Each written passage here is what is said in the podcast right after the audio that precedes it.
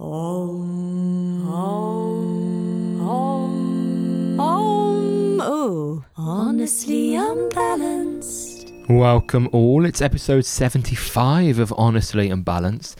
Chat to people who've tried to make your life a little bit better. And this week, that person is Dylan Ayaloo. Dylan is a transformation leader and a world class yoga teacher. He's on a mission to open hearts and awakened minds. He's dedicated the last 15 years of his life to deep transformation work and has had the privilege of serving thousands of people across the world on their journey to self healing and clearing out their blocks so that they can realize their full potential and live what he likes to call an awakened life. So we chat to Dylan about what meditation is and that it doesn't have to just be sitting still, what can be found in the present moment how you are not your thoughts, building a yoga business without building skills. Yeah, he created an amazing yoga studio in South London. The power of having a heart centered why, how to create community and the power of it, and how to hold a safe space for people to heal. It's a wonderful conversation, and you will, I have no doubt, enjoy it. Honestly unbalanced. Guys, a little favour to ask before we get going. If you at all like what we're doing with this podcast, please spread the word. Of course, you can rate it on whatever platform you're on. You can do reviews. You can share it on social media. We put a lot of work into making these conversations happen. Our guests kindly dedicate their time to it. So please do spread the word far and wide. As a little gift to you, you can get money off Liforme yoga mats. They're without doubt the best yoga mat I've ever used, and I've used them for years, and I've used every other brand, I think, more or less. Liforme are the best, and they are B Corp certified. If you never heard of that, that basically means they're a force for good in the world. To get that B Corp accreditation is ridiculously challenging. Just Google it if you're interested. Uh, but the fact that they have that is pretty amazing. Normally, code Husler, H U S L E R, gets you 10% off. During the current sale, it will get you 5% off, which is pretty good still. And then alongside that, if you fancy joining Holly and I on our online platform where the sound healing, meditation, loads of pre-recorded classes and live classes. We've got a pretty big sale on. You can get one, well, two years for the price of one. You can get one year and also get a bonus year for a friend. I give you a free 100% discount code for you to give to your friend. Uh, and there is also a percentage off sale as well. So head to thehuslers.com if you want to hear more about that. I'm going to let you enjoy the episode now. Honestly unbalanced. And I would love to know kind of what noun you call yourself. And when I when I ask that question, what noun you call yourself, the rationale is that when I first met you, I think we were both teaching at an Om Yoga show in Manchester. Maybe I met you in London. I forget. I've met you multiple times in person. I believe mainly at the Om Yoga shows. Uh, and as far as I knew, you you were not just a yoga teacher, but you you were teaching yoga, and that was your thing, and you were teaching trainings around the UK. And then you know, kind of re- I've kind of watched you over the years, just doing many things and I see you in front of like huge TV screens that look like you're like hosting an episode of Britain's Got Talent in COVID, that kind of vibe. There's lots going on. So what what what are you now? I think it's um, evolving and it has been evolving for some time. Um, yoga, I think, has been the outside, the packaging, if you will, for many years and uh, has been my doorway in many ways. Mm. Um, but it's really just me sharing my personal journey, you know, with um, whoever cares to listen. And if it contributes to people and helps them change their life in some way or impacts their life in any way at all, then I'm happy to share it. So, as far as a noun, to be honest, I'm still trying to work it out. uh, but you know, I'd say like it's you know there's a there's a blend of yoga, meditation, deep transformational work, you know, inner work, and and healing as well. So you know, energy work uh, has been my latest string to my bow in the last sort of five or so years. Um, so a mix of things, um, and and generally, you know, depending on the who I'm talking to and a language that they can relate to. If it's someone, you know, who's very empathic and energetically connected, then you know we talk about healing and energy work. If it's yoga people who are more, you know, in tune with the physical, then you know we have a conversation about the physical. But ultimately, it's all about connecting, you know, to a potential within. Um, so I'm still scratching my head on try, trying to explain that. and you start well started. You didn't start, but at some point you were in the corporate world for a decade, was it? and you found yoga and meditation, I believe, to help you with the with the stress of the corporate world.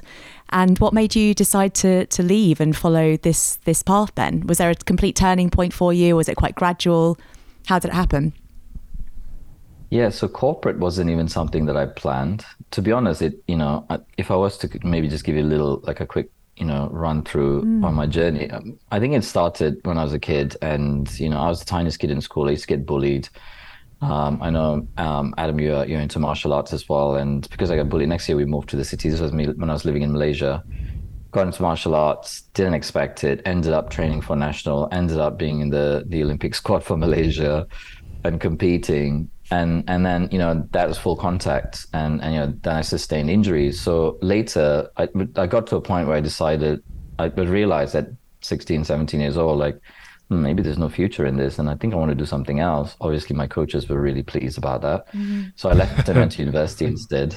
And you know i was like i really don't know what to do. Um, you know my dad was like what do you want to study? I'm like i have no idea I think I'm good at math. So what can I do with math? So I went into computing science, which was probably the weirdest thing to do. and I kept finding myself in just all these strange things. So I got into, you know, university. I was fumbled my way through it. I got jobs, you know, and then I lived in Australia for many years, got went through corporate. And corporate was a journey in and of itself. It was another schooling. You know, martial mm. arts was like a schooling. Corporate was another schooling. Um, and by the time I got, you know, decade and a bit, you know, I was like 13 years or something um, in corporate, I realized that something was stirring inside of me and I just felt kind of soulless. You know, not that corporate is bad, it just wasn't for me. Mm-hmm. You know, and I had, I remember there was a very clear moment um, where one of my my senior managers that I was reporting to, I was working on a project with him, and uh, I'm sorry for the graphic nature of this, but you know, like there's one day I was in, in, in the in the bathroom in the toilet, and, and I could hear because he breathes very heavily, you know. so I, I realized he was there in another cubicle, and this guy had trouble peeing, to put it simply. You know, he was so stressed out, he was so in his head, and I could I could I could hear him, you know, and and then he left, and I went to wash my hands, and I was like looking at myself in the mirror, and I thought, this like if this is all I can, you know, that's my probably my next step or next step in a few years. Mm. If this is all I can do with my life, and like look at me point blank, you know, in the in the mirror, and like the words in my mind was just like shame on me if this is all I can do with my life. Mm. And but you know, then it was like okay, but what do I want to do with my life? You know, I had a life where you could say it was pretty good. You know, like the six figure salary and whatever. I was just comfortable, but something in just felt empty. I was living in, you know, a beautiful city. I was in Sydney, you know, sit in the bus, going to work every morning and, you know, the sun is shining and, you know, Sydney Harbor. And as I'm working in, you know, heading into the city center for work, um, in my suit, you know, and I look at people in the bus and, and so many of them were just looking down. They mm. weren't even kind of looking at, you know, the view. Um, so, so much was stirring within me. And, um, it all just culminated. You know, yoga was this thing that was in the background. Um, in corporate, when I first started corporate, I discovered this thing called stress. My face was breaking out, and I was like, you know, I went to different people, and, and they couldn't explain what was going on. Um, it just brought me on. So on one side, I was doing corporate, and on the other side, you know, I was trying to heal my body. I heard about this thing called yoga, and I was like, well, okay. I mean, I don't want to do just a couple of stretches and fall asleep. You know, I'm, i want to do something active because I was an athlete. Um, I was back then I was fit. Um, so I was like, I need to do something. And then yoga just started me on this journey of, uh, yeah, to be honest, like I remember one of my, I, I was in Ashtanga class and, and, and the teacher at that time, I remember back in time, she was trying to teach me to kick up into handstand. And I was kicking so hard and she's just like, Dylan, who are you fighting? Mm-hmm. You know, and I realized like, wow, I was actually competing, fighting with myself, you know, as this mm-hmm. martial artist. But here's his analogy of me just fighting and competing with myself. And it was just, you know, it was, there's so much going on and me trying to work out um, so many things about life and myself and just fumbling around really. And corporate was another thing in my life. And it was like, what do I do with this? And, and where do I go with my life from here? And, you know, then by that point, you know, some years of yoga and the yoga practice was just there as a foundation. Um, I'd just go to the, you know, the studio. There's a studio that I loved going to, and I'd go there every day. Uh, but on this side, there was this like you know stirring within me of like I don't know what I want to do with my life and and where do I go with this, you know. Then it kind of kicked off into to the next journey, the next part of the journey when my yoga teacher there kind of planted a seed, and then you know, like led to the next part into the yoga journey. Now, there- There's lots of directions we could go in there. Like, No, least I kind of want to ask, how did you know he was peeing and not not, not a number two? But we don't need to go down that route. But the one route I would, the one route I would love to go down is, I guess many people think, okay, it's corporate, and corporate can ruin you. And if if I'm not doing corporate, I need to go down something completely different. Do you think there is any way? And of course, this isn't for every person, but to have a corporate job and still be happy and mm. embodied mm. and I guess incorporate what you've learned from yoga in how you deal with people and projects in the corporate world. Because I think a lot of the conversations we've had on this podcast is often and this is I guess more down to the individual but that individual feels that they need to get out of that corporate world which is right for the individual but then maybe there is almost to our listeners kind of a demonizing of it. If they are still in that world like oh do I need to escape it? So the question is do you think people can still be part of that yet be embodied and happy and content people? And then what would be the strategy for that? Um, I think you know, I heard some some I don't know of someone's podcast or video the other day, and there's a moment when this person talked about, you know, um, finding um, uh, life's magic in the mundane. Uh, I don't think it was the exact words, but it was something like that. Essentially, it's you know, it's like finding the, the divinity in each moment, no matter what you're doing, you know. And I think whether you know you're working in corporate or whether someone is um, you know a, a bin man, you know, or or like sweeper on the on the road, or a or a cleaner or whatever, it like there is no difference. Do you know what I mean? It is a thing that we do, and um, and someone could be, you know, living their life purpose doing that. Do you know what I mean? It's like my cleaner, for example. He's the happiest guy I've met. He's one of the most joyful people I've met. You know, and I, I just love having him here every week because he's just so. I don't think he's in a, even aware of it, but he's just in his flow, in his in element. He's doing what he, you know, I think he loves it, and you know, he takes care of his children. He loves his family. You know, who's to say that is bad? Who's to say corporate is bad? You know, someone could be in corporate and that's their dharma. You know, maybe through whatever the challenges um, they're facing and whatever it is that they're going through every day, um, that's them living their, you know, their highest potential. So I don't think it's about leaving corporate and becoming a yoga teacher. I mean, frankly, a lot of yoga teachers need to learn lots of things that we learn in other areas. Yeah, it's an interesting. I, I often say the world doesn't necessarily need more yoga teachers. The world needs more people that incorporate yoga teaching into their other life. We need to get someone Yes. in the corporate world on the podcast. What do you think that particular boss uh, that you had at that time? I imagine you've worked with people since like him in various settings. What advice would you give to him now, like having explored all these pathways, to help him keep like, still do his job, but live in a in a Be more mindful, present way, and, and be able to pee? Um, that's a great question. I think just the last bit of your question there is the answer, which is, you know, um, doing whatever it takes to be in the present moment. And actually, that is, you know, a practice for all of us to do what it takes to be in the present moment. Um, and I like to keep things simple. So generally, I would say, okay, the simplest way I know, which might simple doesn't mean easy, you know, is to pay attention to your breath and your body right now, because at least the breath and body we can relate to in a tangible way. And essentially, that was my journey as well. It's like all of this energy stuff was just all too weird and crazy for me back, you know, when I was a corporate guy. Any of this stuff was just like too woo woo and weird and crazy. And like even just doing postures, you know, yoga postures, which is physically tangible, was like, yeah, weirdos, you know. So mm-hmm. I think it's about coming back to what brings you back into the present moment. So, you know, it doesn't mean even you have to be like doing posture or sitting in meditation. Essentially, it's paying attention, you know, paying attention to the richness of this moment, whether mm. we like it or not, mm. you know, and, and that's also part of the paying attention. It's like paying attention to the dialogue that's going on in the head. Mm. Do you know what's been really an interesting thing for me in the last 13 weeks since having our, our little baby boy? I used to think of meditation as, you know, sitting and trying to stop your thoughts or at least watch your thoughts. And, you know, that was my meditation practice. Um, but, you know, I feel like I failed every time I was just constantly thinking of things.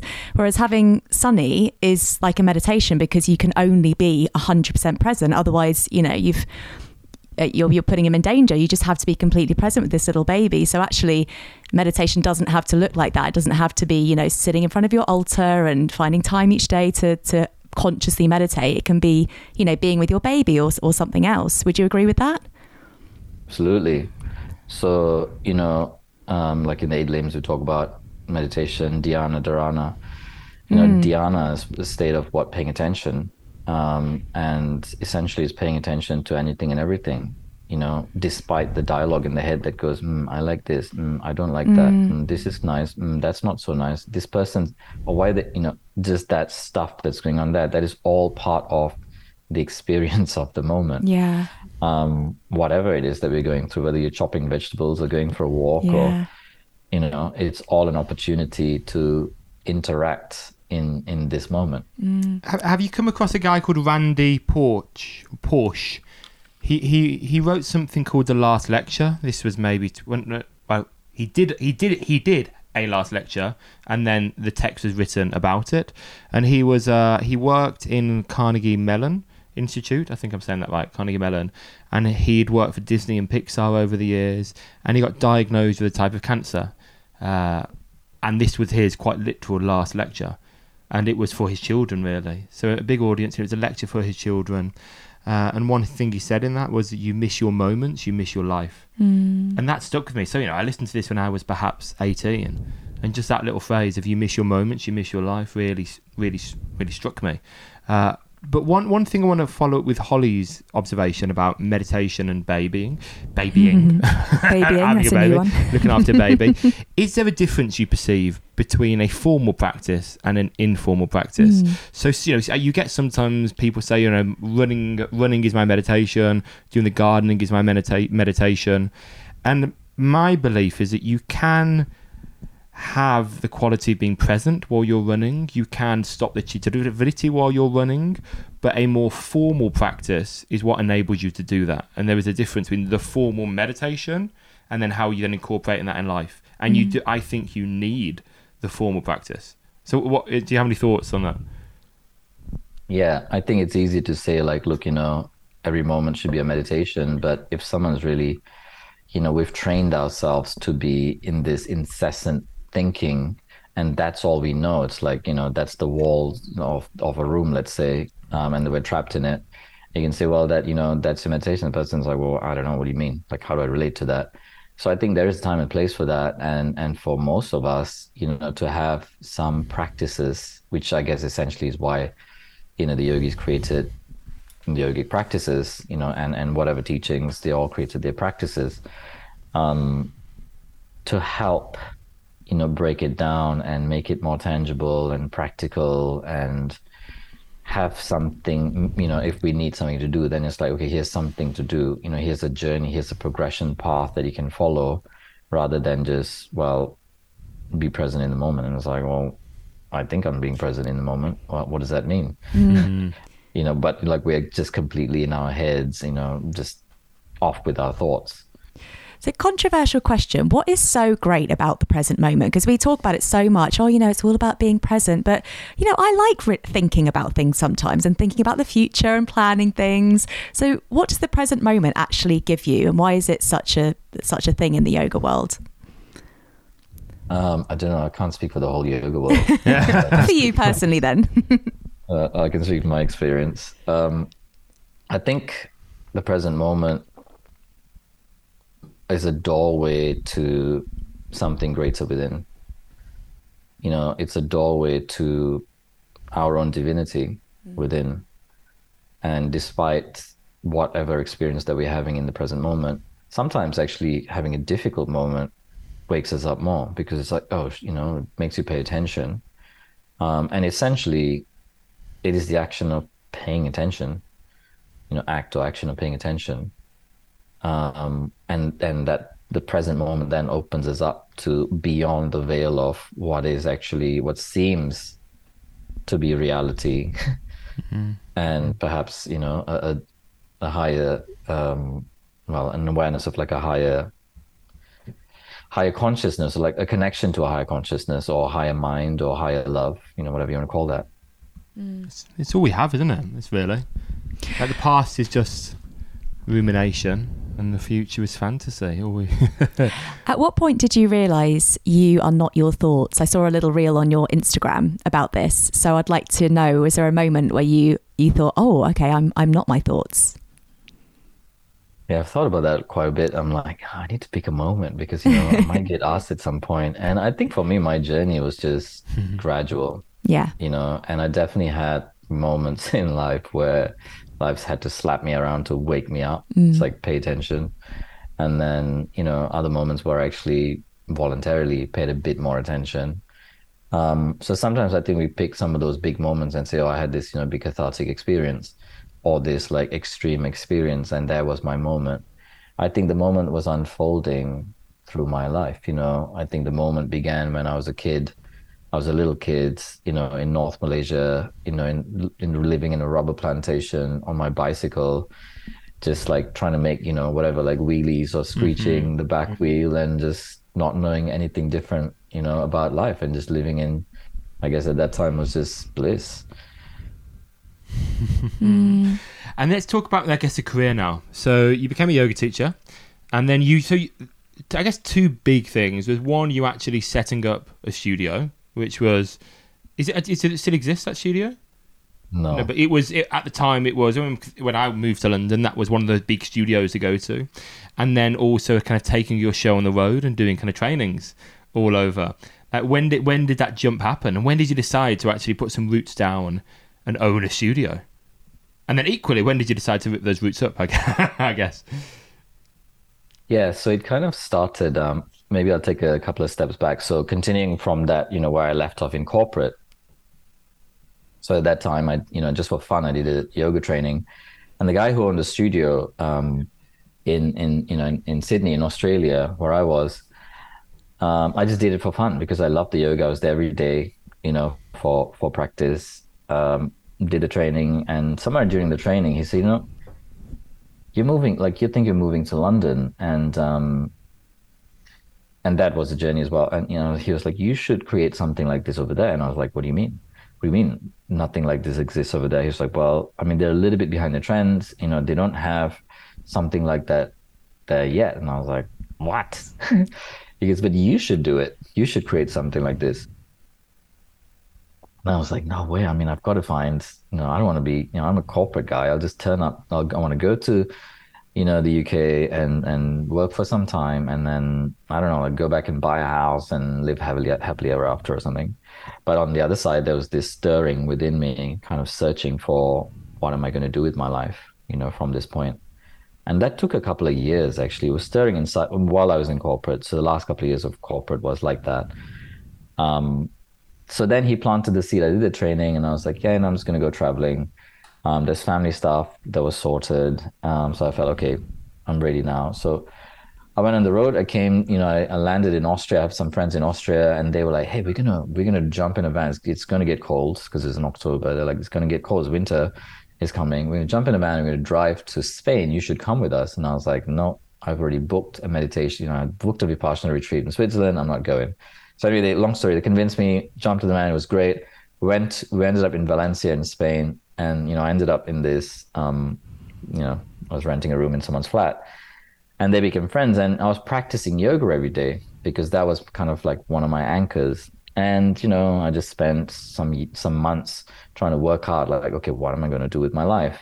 And then there was this thought of you know what my teacher planted in my head saying like yeah you should just you know do something like this over there.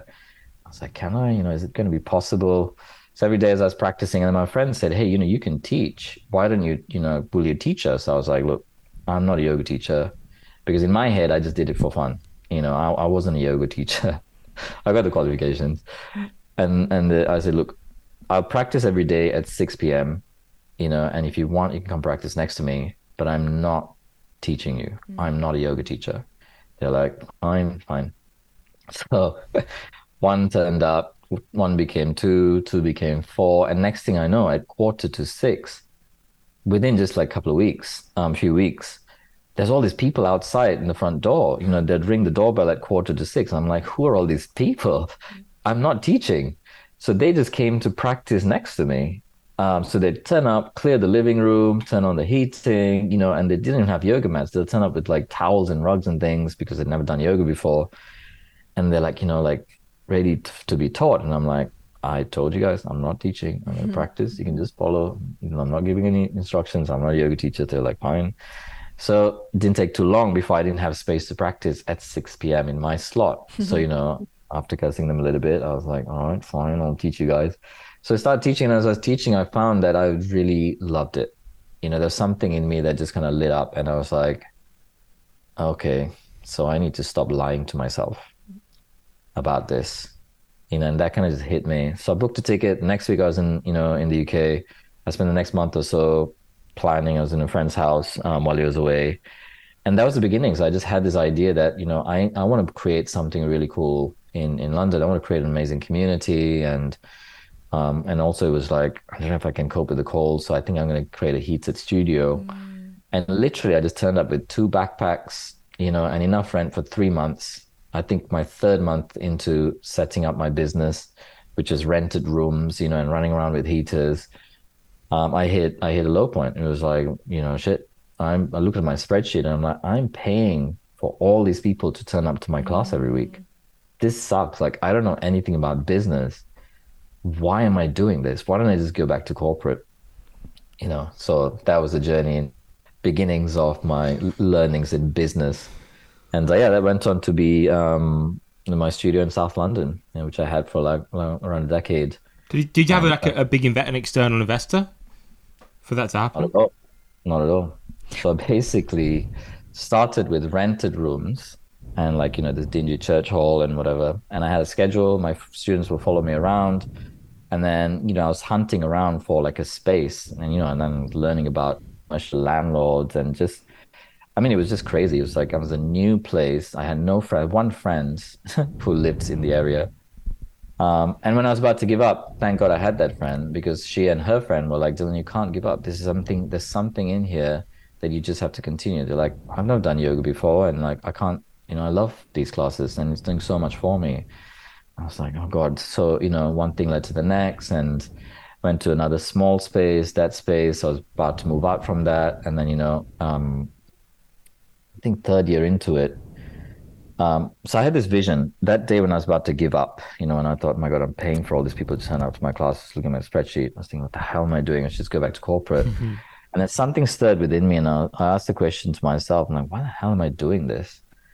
And that set up another journey. And, and around that time, I was like doing all these, you know, transformation programs, doing, you know, deep work and trying to heal stuff with my dad. That's another story. Mm-hmm. Um, so that led me into finding my my why, which I you know say um, to open hearts and awaken minds. Mm. And you know, the moment that came to me was just this emotional, powerful, cathartic moment, and I was just like crying like a baby at that moment. I don't know why. I'm like, what is this? You know, and that still drives me till today. You know, to open hearts, awaken minds, and it's just taken so many different expressions from yoga to meditation to healing work. So the studio, yeah, like moved from one studio to another. In in my third year, that vision that I had that day I was going to give up um, I had this vision of like 90, it looked like 80 or 90 people in a room. And three years later, I was standing in front of my class Monday evening, uh, and there was about 93 people, I think, in my class. They matched wow. right up into the bathroom. I took one studio, and then you know the, the neighbor moved, so we took the other studio, cut the wall out. It just organically grew. You know, when yoga was still a weird thing, that I don't know how it happened, but you know, all these people started to turn up and we just had a great time. You know, mm. it's an amazing community. We just had a great time. People didn't want to leave. They would just mm. be like, stay after class. 10 p.m., you know, when I'm like sweeping the floor and rolling the mats, they're like, no, no, let me roll the mat. Like, no, you're paying customer. Like, you're not rolling. They're like, no, no, no. We wanted, they just wanted someone to hang out. Mm. You know, so there's this amazing community that formed. And that's at some point the business, you know, you could say the business was doing well. It just looked good from the outside. You know, we'd have like 80, 90 people turning up to a class and I didn't have the resources to manage that. Suddenly just kind of like blew up. There's this like crowd control. I look on mm-hmm. the system and then there's like 60, 70, 80 people booking into the class. And I'm like, oh my God, jump on my bike, get there, you know, and crowd control. Like, okay, who's been here before? Go that way down the stairs to the street. Who hasn't been this way? This way, like beginners, you know, and then we'd mm-hmm. like trying to get them into class and then they'd leave and then another 80 people would turn up. Oh my gosh. It was a cool time, but you know, definitely had my lessons, you know, and that was the point when my landlord's kind of just kicked me out overnight. Oh, really? We ended up, yeah, we ended up in a nightclub for three months, three and a half months, and that's another story. Oh my and before we found our final studio, you know, which I landed in for some time. What do you think Yeah, I definitely had my fair share of hard knocks. What do you think it was that that initially drew all these people towards you? Do you think it's because you started doing your own inner work and they, they sensed that in you and they wanted a, a leader of some sort? Or what, what do you think it was that that filled your classes so quickly? I think I, you know, I was just oblivious. really, um, I just loved what I was doing. I, lo- you know, I think it was my passion of what I was sharing, which people felt. Um, you know, I was just starting my first training, uh, yoga training, t- teacher training, and you know, so I was like getting the first crowd of people coming into my first training back in the day, and so I was, you know, I hired all these teachers that came to me, and it was normally just people practicing. And I think people heard about it. They're like, "Oh, this studio that you know, there's, there's this stuff, these classes are going on." And then I guess people came. There was no Facebook ads and all that sort of stuff back in the day. We didn't do any flyering. It was basically just people telling each other. Um, and I think you know, one thing, if I look back, was that it was just built on generosity and just having a great time, you know, and there was a buzz in the studio and everyone else just loved it. You know, it was mm. like every class was people would just go on a journey. Mm. You know, the classes were heated, you know, and that 90 minutes was like they would go somewhere and something would happen in their body and their mind, and they were just like, I want more of that in my life. You know, and then there was a community element, which mm-hmm. was accidental. Like I didn't, you know, I didn't have this big strategy of creating a community. They just kind of gravitated towards it. And I think back in the day, you know, if I put it back to there's something in me just that just wanted to share and give. And you know i didn't have a big business strategy behind. Just kind of all just happened really. Um, enough to motivate gave me a mm-hmm. taste of it. And after that it was like okay now like where could it go now? You know and mm-hmm. let's see what happens. And then after that it was just then my learning experiences came I think when you've got your really powerful why that makes you cry at the core of everything, everything else just kind of naturally falls into place around it, doesn't it? If you're doing it just to make money or to get ahead or it's competition, it just it doesn't quite work as well. But when it's that real pure intention and from the heart, it, it seems that everything just naturally will fall into place for you because you're creating something beautiful, which you have done. uh, yeah, perhaps you know people are feeling pe- people were feeling that you know my team was feeling that they were expressing their version of it or, or their own whys. And it was just a really you know cool space. Um you know it was very simple. It literally my studios were so simple. There was no investment in it. You know it was very much like shoestring.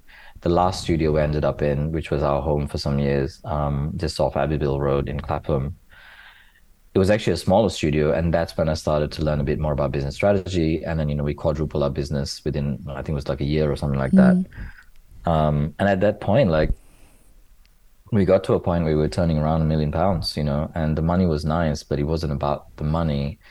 Again it was just about the community and you know people would walk in the door and say oh now i can relax. Now i can be mm. myself. And that was just one of the intentions. It's mm-hmm. like we want people to turn up and just feel like they're coming home and you know everyone's family you know and i used to do i don't know what other people did outside but it's like when you go into my class before it start or our classes it's like you know like what i call like an asian fish market. People would just be talking and ah, you know this and that. Hey how you doing? You know and there was just this buzz in the studio you know whether it was in the class before or after or you know in the changing rooms or like people would just walk out to the tube station together. It's like hey what's your name? And you know so there was just this it became a mm. space for people to con- connect you know. I remember i think it came also from like people used to tell me why are you moving to london? Like people are not friendly over there. And i was like really? Let me go check it out for myself. And when i got here i was sitting in the tube and i looked at people and i thought people are not unfriendly here. They just seem a little bit shy. You they just maybe need an excuse to have a conversation, and that's what actually my was my experience. So then I thought, you know, I'm going to create a space for people where I'm going to give them an excuse to talk to each other. So if people would turn up to class and sit quietly, I'd go up to the front and I'd say, Hi everyone, my name is so and so, but it's about to start in five minutes. I'm going to give you a little exercise. I want you to turn around, meet three people around you, and actually today I want you to get off your mat and go to the other side of the room and meet some other people around, you know, the other side of the room. Find out something like, you know, what's the favorite yoga pose or something, and I'll say, I'm going to come back and I'm going to test you, so make sure you do it. Mm-hmm. In five minutes, and I'll walk out of the room, and then it's like, oh, hello, you know, people start talking to each other, and that just became normal. So after a while, any new person came in, they were just enveloped in this Aww. friendliness, this warmth, you know, this this loving environment. So we didn't we didn't have, you know, we had one shower, one toilet, you know, the change room was this like little room upstairs. You know, it was literally mat to mat. You know, we had one block space between the mats. We had tape marks, so people would put their mats down. You know, and some people were just kind of like, oh, "What's this?" You know, and but then they would just get kind of drawn into that the flow of what was happening there, and they just loved it. Either they loved it and stayed, and they just stayed for a long time, you know, until they moved out of the area, or they didn't like it and they just left. Mm. You know, it's like yeah, cool. weren't ready for don't it. need, well, you don't need to please everyone, do you? You don't need to please everyone to make money. You need No, you a few people to really like it, and that's that's it. But uh, it's it's Obviously. really hard to build community, isn't it? I think, and there's different strategies. I guess I feel that in big city centre studios, it's much harder 'cause there's so much going on, and there are people going in all directions. It's all very transient. I feel that studios slightly out of a city or in smaller cities do a little bit better. And I also think, and this is from experience in hot studios, that studios offer almost exclusively one thing. There is the most community because the people have so much more in common because they've decided to invest their money in just one thing. And I guess you get it in hot studios, you get it in, I, I've seen it in like boxing gyms or CrossFit gyms. But yeah, the, I think the more targeted a place is, the perhaps easier it is to build community to some degree. There's still a whole load of work, and obviously you've done, you did so much actively to cultivate that community. But that but it is a really hard thing to cultivate, especially if you live in a big city, isn't it? So I had this, you know, back then I was you know, started like I was teaching at Triyoga. Somehow I got in because my teacher Baron Baptiste, um, and that was you know so every Wednesday I'd go and teach at Triyoga in Primrose Hill back in the day when they had it. And I was like, wow, there's there's such a different environment here. You know, obviously they had all this funding and you know Jonathan and all that. Um, and then the other place I was asked to teach was at KX Gym. I don't know. I think they're still around in um in Chelsea. Yeah, private members. Yeah, they're still there. They've opened a drop in Yeah. as well, but they're, they're still. I think they've moved location, but they still exist. Yeah. Right. And then, you know, then I'd go back home to Clapham in my tiny little, you know, eight mat person studio, you know, and the train literally open the window and there's like trains, you know, so you can feel it. I'm like, do you guys, do you hear the train? And they're like, oh, the train. You know, people didn't even realize that. One of my first, like, first studio that I had, I just decided, I was like, I need to find something. I don't have the money. I don't have a million pounds or more you know, to pump into a studio that is going to be fancy. Maybe someday, hopefully, I'll be able to afford it. But right now, you know, this is all I've got. But what I can pour into it is as much love as I can, and you know, and create an environment where people can connect. You know, and I think um, it doesn't matter if it is. You know, I we did actually just have one, you know, style um, at that time, um, and that's all we focused on and specialized in. Um, I think times have changed. I got a student of mine who's got a really successful studio up in Nottingham. And she's got an amazing community. You know, during the pandemic, her strategy, um, and which I don't think she, you know, was strategic about it. She just loved to create a space. Was about community, so all these people could turn up, and you know, it's like again, it's, that's just a home for them to come and hang out and meet other people, and you know, and yoga is just this thing that you're doing, but you know, it's more about you know the community and i think creating community for me was just like i just need to give them an excuse to say hello these people are a little bit shy. They just need an mm. excuse you know? And when i when i was on the tube i thought wow these guys have to do it twice a day five days a week. If i had to do this i would want to kill someone.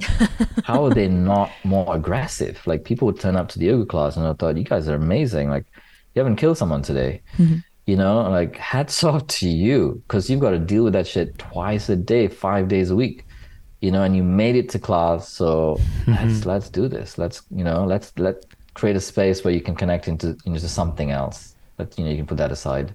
Because if you were a yoga teacher now, you're on that tube like 10 times a day. I think there were Oh. some days that You I am um, yoga. on my busy days, like literally like 10, maybe 10 plus tube journeys and train journeys. So, so Yeah. what, what happened after that then? You you don't have your yoga studio anymore. So what was the next part of your journey? So I, you know, I um, stepped away from that business. The last last studio we had, basically, what happened was um, commercial. The laws changed, and the commercial landlords could actually take their properties back and change it from commercial to residential. And if they did that, you know, obviously they could sell it for five times more the money that they were making. The last building we were in, you know, was a complex, and then they basically just pulled the rug from under our feet. Um, also, I had a you know a business partnership that just was bad, wasn't working. So I had another learning experience there in business. So you know that then set me off into another. It seems like every ten or so years, you know, I get my next um, thing to go on. So I just went, you know, go on a nomadic journey. I go traveling again and just sit with myself. And um, then I then I realized I was like, okay, yeah, I can still. You know, I've already developed this yoga training, this teacher training, which was infused with you know deep transformational work. That was actually more. I it just became more and more of my my passion. You know, it was just something that kind of found me. And when I first went and you know learned it in in wherever I learned it, I was like, how do I do this? How do I create ch- like how can I create change in people like this? This is amazing. You know, it wasn't like I want a big crowd. It was just like I want to be able to have that impact on even one person. How do I do that? You know, and, and like maybe I can bring it back to my community. And I had just like the small community back back then. So that my teacher trainings became this ground for me to develop as a you know a facilitator of deep inner work, like transformational work, um, and still is, and it has evolved, you know, for the last fifteen or so years. So then I was like, okay, I don't need a studio. It was a big shift for me. It's like, wow, I'm losing my studio, and and it's kind of heartbreaking because you know I was stepping away from my community. I still get emails from people today. Which, you know, it's lovely to to get it. Like sometimes they'll say, "No, I've, I've been searching for another place like this, and I can't find it." And it wasn't because it was fancy. We really were not fancy at all. It was just the most simple, basic, you know, of, of environment. But it was a community, right? It was a feel of that. Um, that's what they they mean. Um, and the energy in the classes. You know, we had amazing teachers. So I realized that you know the yoga trainings was my next thing that I can bring, and and then it you know I guess life was pushing me to bring it you know to a wider audience. So I started traveling, and this was you know I was doing everything in person until the pandemic hit.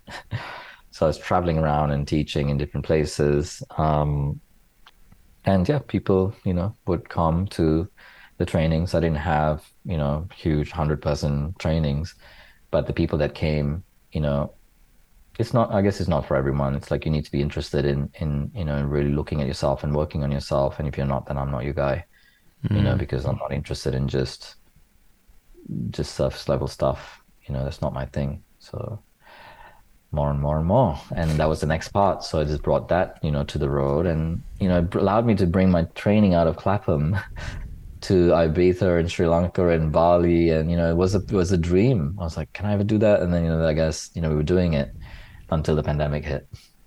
And then what? So I saw on your Instagram, I forget the name of these events that you do, where you're in front of many cameras, and then that screen of what hundreds of people behind you live. What what on earth is going on there? So the um that's that program is called Awaken. It's a three day. I mean, right now it's like live virtual, um, and I do it twice a year. I actually just did it a couple of weeks ago. Um, it was born out of, I guess you know, me working on myself, and then me learning various modalities of transformation, bringing it into the yoga trainings, and then there was this thing in me that was like, hmm, should I still continue with the yoga? Or you know like what who like you said and like who are you?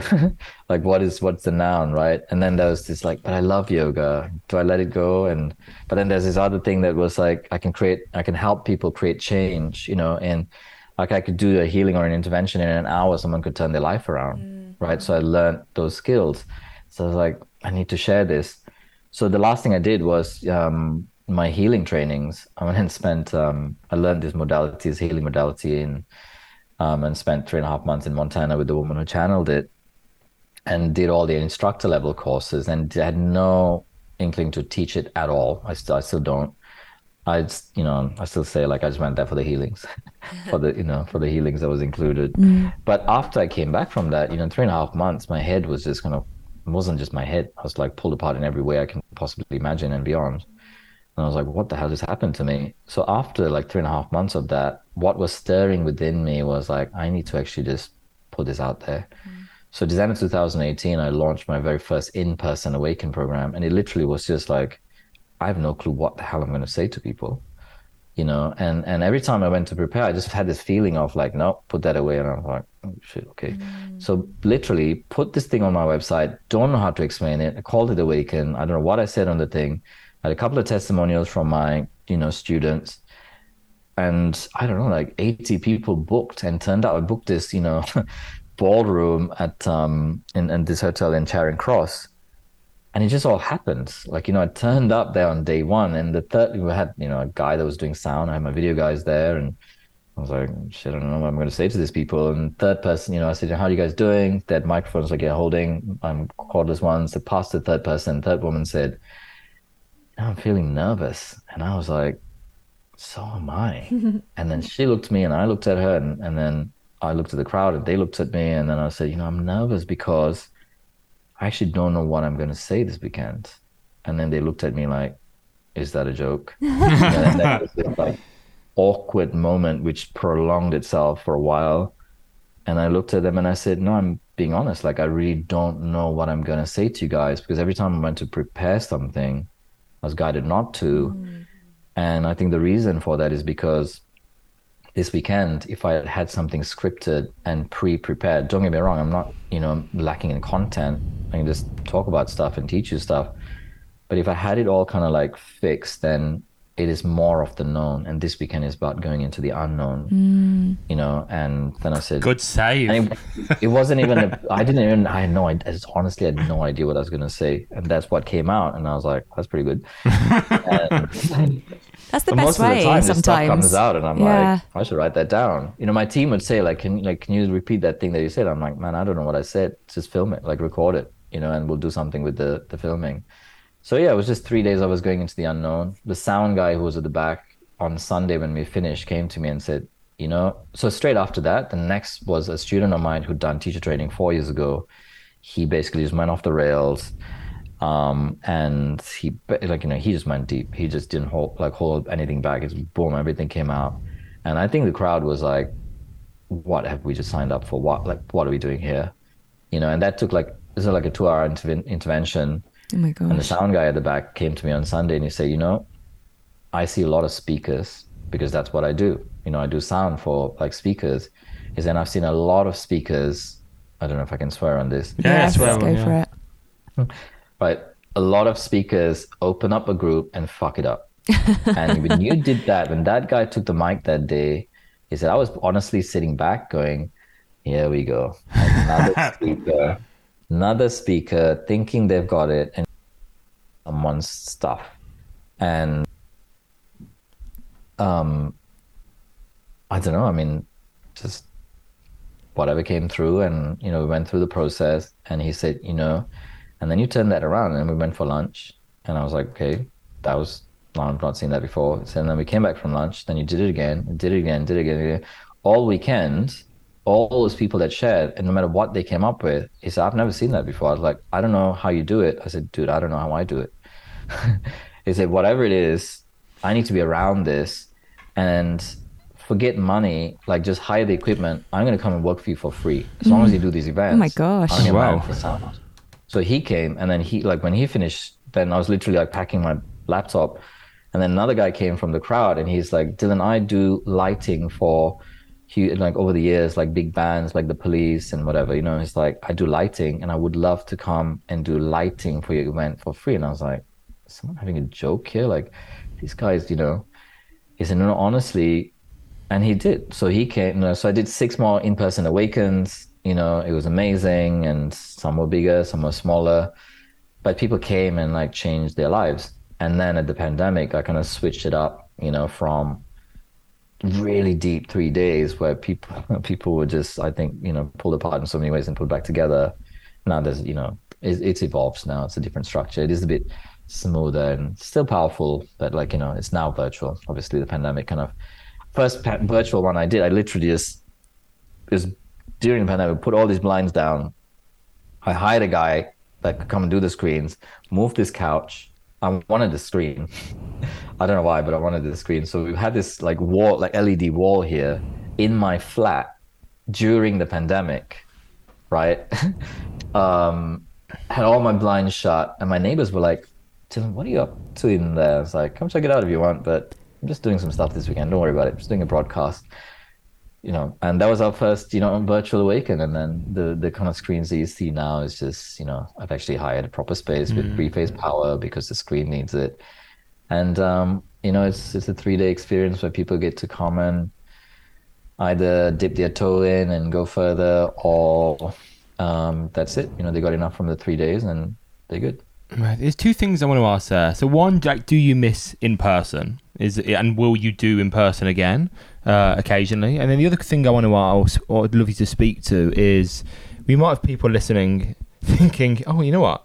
I'm just going to do. I'm just going to turn up and be guided and just ex- and expose people, not or let them be vulnerable. And yeah, I've seen yoga teachers also do that badly. Like get people to talk about their childhood trauma, and then at the end of class, okay, namaste, guys, see you later. Here's some leaflets from my workshop if you're interested, and just leave people cold. So, what would you say about? Because you know this kind of stuff isn't per se regulated. Like, you're clearly someone with incredible experience, incredible training, and you know, a natural talent for it.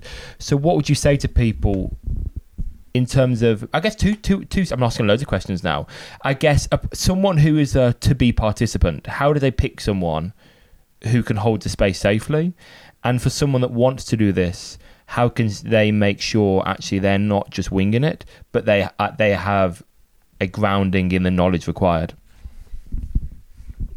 So I'll answer the online question first because it might be quicker and easier. And um, so I do do some things online. Um, there's actually two in-person things that I do, um, which is a second part of our yoga training and um, uh, you know a, a, retreat for my you know one of the groups that I facilitate, and that's twice a year. So we I, we do do in-person stuff, but I haven't in the last couple of years. Like you know, this year I wasn't at the yoga show or anything like that, and actually, um, I you know I just felt like saying it wasn't the right time. So I was just like actually no to all the festivals that were opening up this year. So I didn't go to any of the festivals. I didn't go to any of the conferences. I actually just did continue to do my thing. Probably next year I might. I don't know. Let's see. Um, so there is a little bit of the in-person stuff that mm. I'm doing, and I'm going to start opening it up back more. I think I'm kind of a little bit spoiled now because the virtual thing has worked so well, and you know people. My biggest ch- like question in my head was like i wouldn't i wouldn't do this because i can't guarantee that it's going to deliver the quality that i want. You know people are going to have the ships that they can that they came to have. And if i can't guarantee that i'm not going to do it. But the pandemic just kicked my ass and just i had to do it. Mm. so it was like then i did it in drips and drabs and little, like i tested it in little sessions. And i was like oh, wow people are actually experiencing this. It is working. So i feel you know with like in integrity to to actually then start you know launching a little bit more, a little bit more, a little bit more, and then obviously you know over the last well uh, two years, three years, um, it's in like in full full swing, and everything is online and some in person stuff. So there's the first question. Hopefully that's answered. Perfect. Um, I think the second question, you're absolutely right. Um, it is completely irresponsible to go and open someone up, mm. you know, and leave them gaping open. Um, it's not just yoga teachers. I've seen that done, you know, with other so-called, you know, sometimes so-called professionals as well. Um, I think getting the training that is needed um, behind you is one part, and for me, the other part was like me doing my work as well. You know, like I still have mentors and teachers on a weekly basis. I'm digging up my stuff and working on it, and it's not easy and comfortable. Definitely not comfortable, you know. But I wouldn't dare stand in front of someone or a group and have you know a depth of a conversation if I didn't feel hand to heart I could hold the space for that person. Mm. It's just irres- point blank irresponsible, and people shouldn't do that.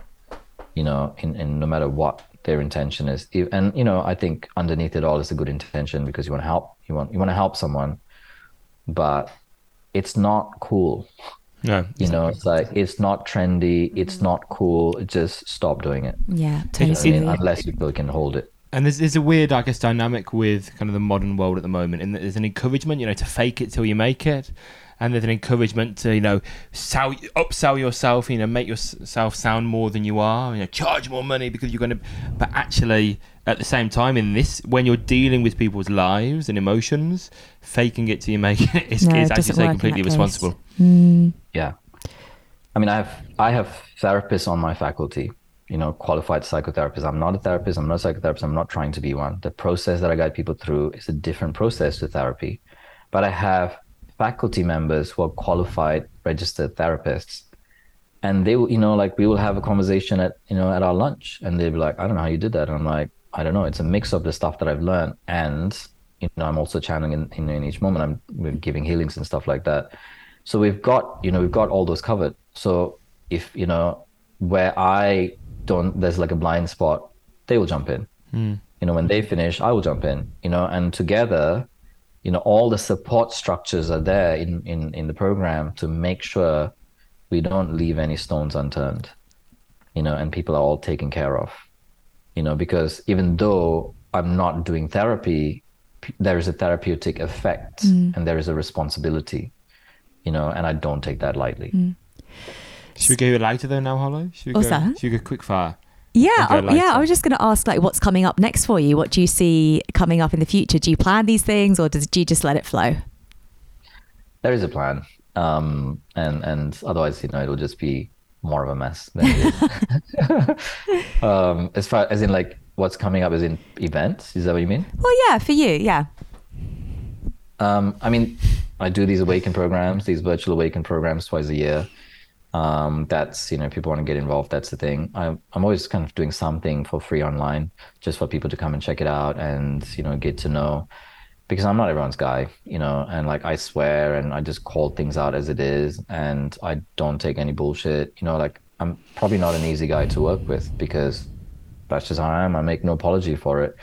But you know, if someone actually wants someone who is going to have their back and speak the truth and call things out when no one else will, you know, I do that. And obviously, that's not the only thing I do. So, um, for some people, they like it. Other people, they just get repelled, and that's cool. You know, so there's there's a lot of free stuff. People can just you know have a look. It's mostly online. Um, and they can come and check it out and see if they like me or not. If they don't like what I'm doing, they don't align with what I'm teaching, they definitely shouldn't do it.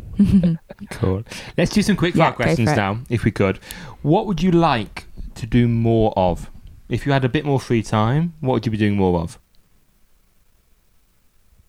It's interesting. I was just thinking about that today. What would I do differently if, you know, mm, things were different, like the, the responsibilities, you know, were not there. I just love being in in that um, role of facilitating someone's process. You know, it's like when I'm doing that, I don't know. Uh, I guess thought is happening, but I'm there, and I'm. I feel like I'm completely present with them, and there's an effort. There's an effortlessness, and it seems like everything else around my life, you know, somehow is built around that. So I've geared my life so I can actually do as much of that as I can through my year and through my day. Um, so I guess you could say, you know, that's me living my purpose. And sometimes it comes out, you know, in a yoga class, and you know, sometimes it's like in a meditation that I'm teaching, and other times it's like I'm facilitating someone's process. So I think uh, if you gave me a choice, uh, if the universe said, "Hey, like I'll take care of everything else, you just turn up and you know help people shift right and and go across the line and connect with that greatness within themselves, that potential within themselves," I'll be doing that twenty four seven. Oh, how lovely. So you just do more of what you're doing now. Yeah. what do you do to relax? That's a good question. I need to do more of that. um, to be honest, I think because there's this part of me that is, um, you know, like I, I guess it's the athlete. You know, it's that professional athlete in me. I'm just like very driven on, on, you know, on the inside. I have to be careful that I'm not burning my body out because my body obviously needs sleep and rest.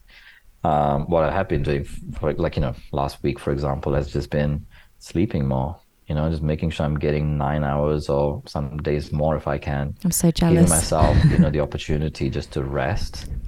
Um, and then my kind of anchors are meditation and practice. You know, and you know, to be honest, like I don't get to the mat every day, but you know, most days I make it to the mat. But my non-negotiable is um, meditation every day. So you know, everything kind of, at least there's something there um, in in the madness of it. But um, I love traveling. I love obviously, you know, my family. I haven't seen them for some years, so I'm going to go see them. Oh, yeah. Um, and I've done a little bit of travel back, you know, this year, which has been cool. Um, so yeah, that's it really. Perfect. And then perhaps you could leave us with a quote, a motto, a mantra, a lyric, something that means something to you, something that gets you through the hard times, or something that inspires you to do new things. Mm. Um, I think at the core of it, actually, what was it today? The second part came to me. What was it? Um, so it's like I'm not my thought, and then reminding myself that I'm not my thought. Um, and the second part came to me, and it's kind of gone now out of my head. But it was something about. So if I'm not my thought, then who am I? It's, you know, it, it really is just like reminding myself. Yeah, that's right. So all of suffering comes from our identification with thought, Mm. right? And um, and our illusion of disconnect with the divine. So it's like reminding myself that you know I'm the thing that I'm going through right now is just a thing.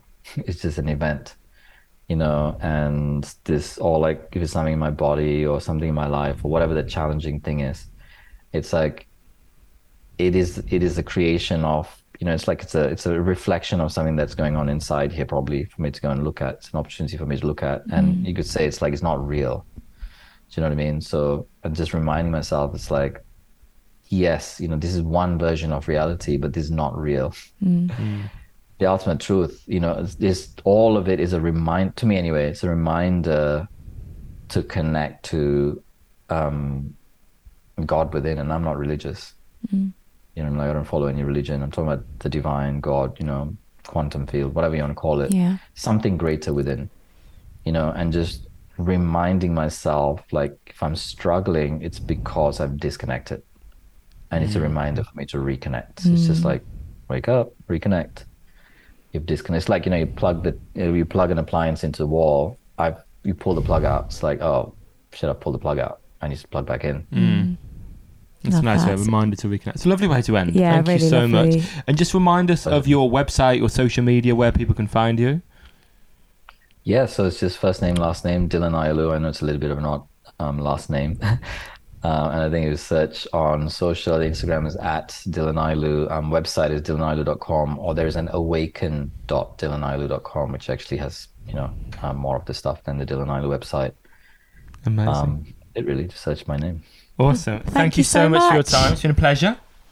Thank you. Thank you. Honestly unbalanced.